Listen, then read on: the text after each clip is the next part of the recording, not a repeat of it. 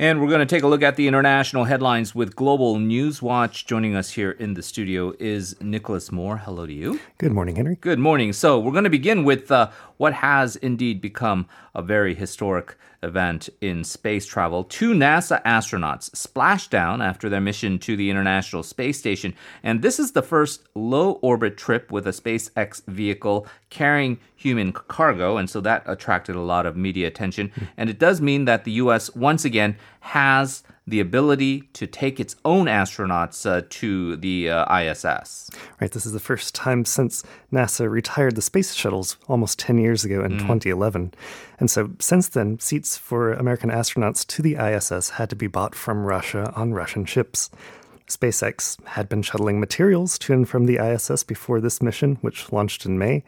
And now, with the successful splashdown, the company has passed its final test and earned the operational certification necessary to become part of the U.S. human space program.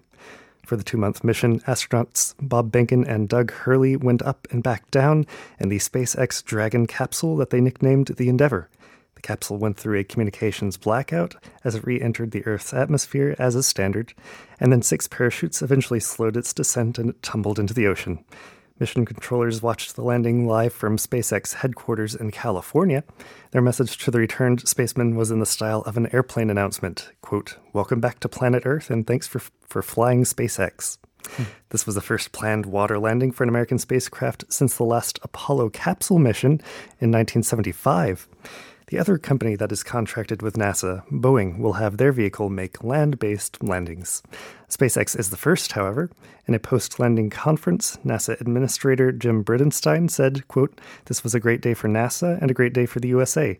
We're entering a new era of human spa- spaceflight where NASA is going to be a customer, one customer of many, in a very robust commercial marketplace for human spaceflight to low Earth orbit. Now, the splashdown unfortunately had one uh, unforeseen problem here. We had uh, recreational uh, boaters uh, who were, uh, I guess, just enjoying the uh, sun and fun. they gate crashed the site a little bit reckless and had to be asked to leave by the recovery crews. Right, a couple of problems um, with that, what that could have been. Um, but first of all, we had tropical storm Isaias making its way down the Florida coastline. Still, Mission Control deemed it safe to go ahead with the re entry and the splashdown. And as you mentioned, it was actually pretty good weather that day. Mm. Coast Guard boats had previously cleared the side of boats and left, but when the capsule touched the water, a number of private, bo- private boats came and crowded the area. Concerns being that having citizens around is that they could be exposed to toxic chemicals that may have leaked, or they might distract workers from their recovery work. Within 30 minutes, the recovery ship was on site and the private boats were coaxed back to a safe distance, but they stuck around in a semicircle as the capsule was placed on board and the astronauts came out. Uh, Behnken and Hurley passed their medical checks and made their way to Houston, one reason being to personally meet SpaceX CEO Elon Musk. And regarding those boaters, um, that same NASA administrator said, quote, we need to do a better job next time for sure. And he talked about having a bigger Coast Guard presence. The next mission will be in September, with lessons learned from this time, and the four NASA astronauts watched this splashdown with some relief. SpaceX also plans to take commercial passengers to space, quote, not too long from now.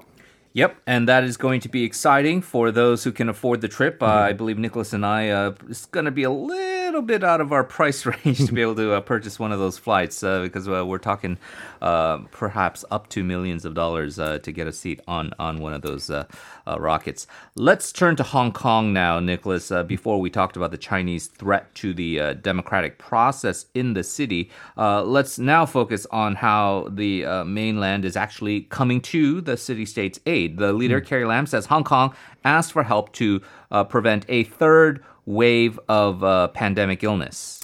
Right. The number of COVID 19 cases since January reported in Hong Kong is about 3,600 with 38 deaths. Uh, not too bad of a figure. Of course, mm. any death or illness is um, a minor tragedy, but these figures show that it has been much better off in its fight against the coronavirus compared with other major cities around the globe. But still, at the end of July, more than 100 new cases were being reported daily, and in response, the local government banned gatherings of more than two and banned going maskless in public.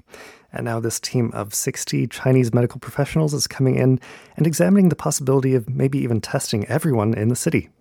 with the background of the new national security law helping China tighten its grip over the territory, some are suspicious of Chinese assistance. City councilors reported that some residents were worried China's collecting their DNA to better hmm. spy on them. However, the swabs that are collected are only supposed to be used to test for coronavirus and within the bounds of Hong Kong itself. Right. So on the surface, uh, it sounds great. The central government coming to the aid of uh, Hong Kong citizens and uh, helping them out in this uh, time of the pandemic mm-hmm. and using their kind of resources and manpower to uh, make sure that the citizens can uh, uh, combat uh, the outbreak in a better way. However, uh, what leads to a lot of people's concerns is that if you say, well, we've got a pandemic coming, um, things are not safe, so you better not have any free assembly here. Uh, that then seems like uh, Beijing is using the pandemic as an excuse to undermine uh, representative uh, democracy, including uh, freedom of assembly. Uh, uh, to that end, on Friday, Carrie Lam announced that the Legislative Council elections, originally scheduled for September 6th, would actually be delayed an entire year.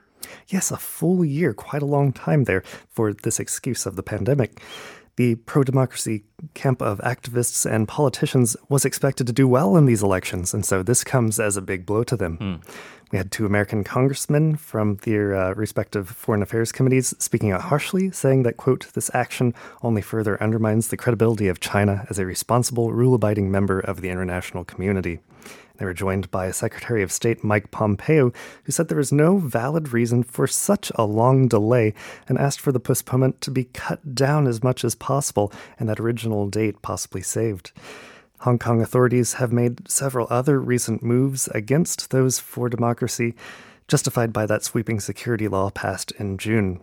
We had two academics fired for being politically active, four activists were arrested, and 12 others were disqualified for running for office in that election, including Joshua Wong, who recently came on our show. Right. Well, uh, the election being delayed, uh, not to be too flippant about it, but mm.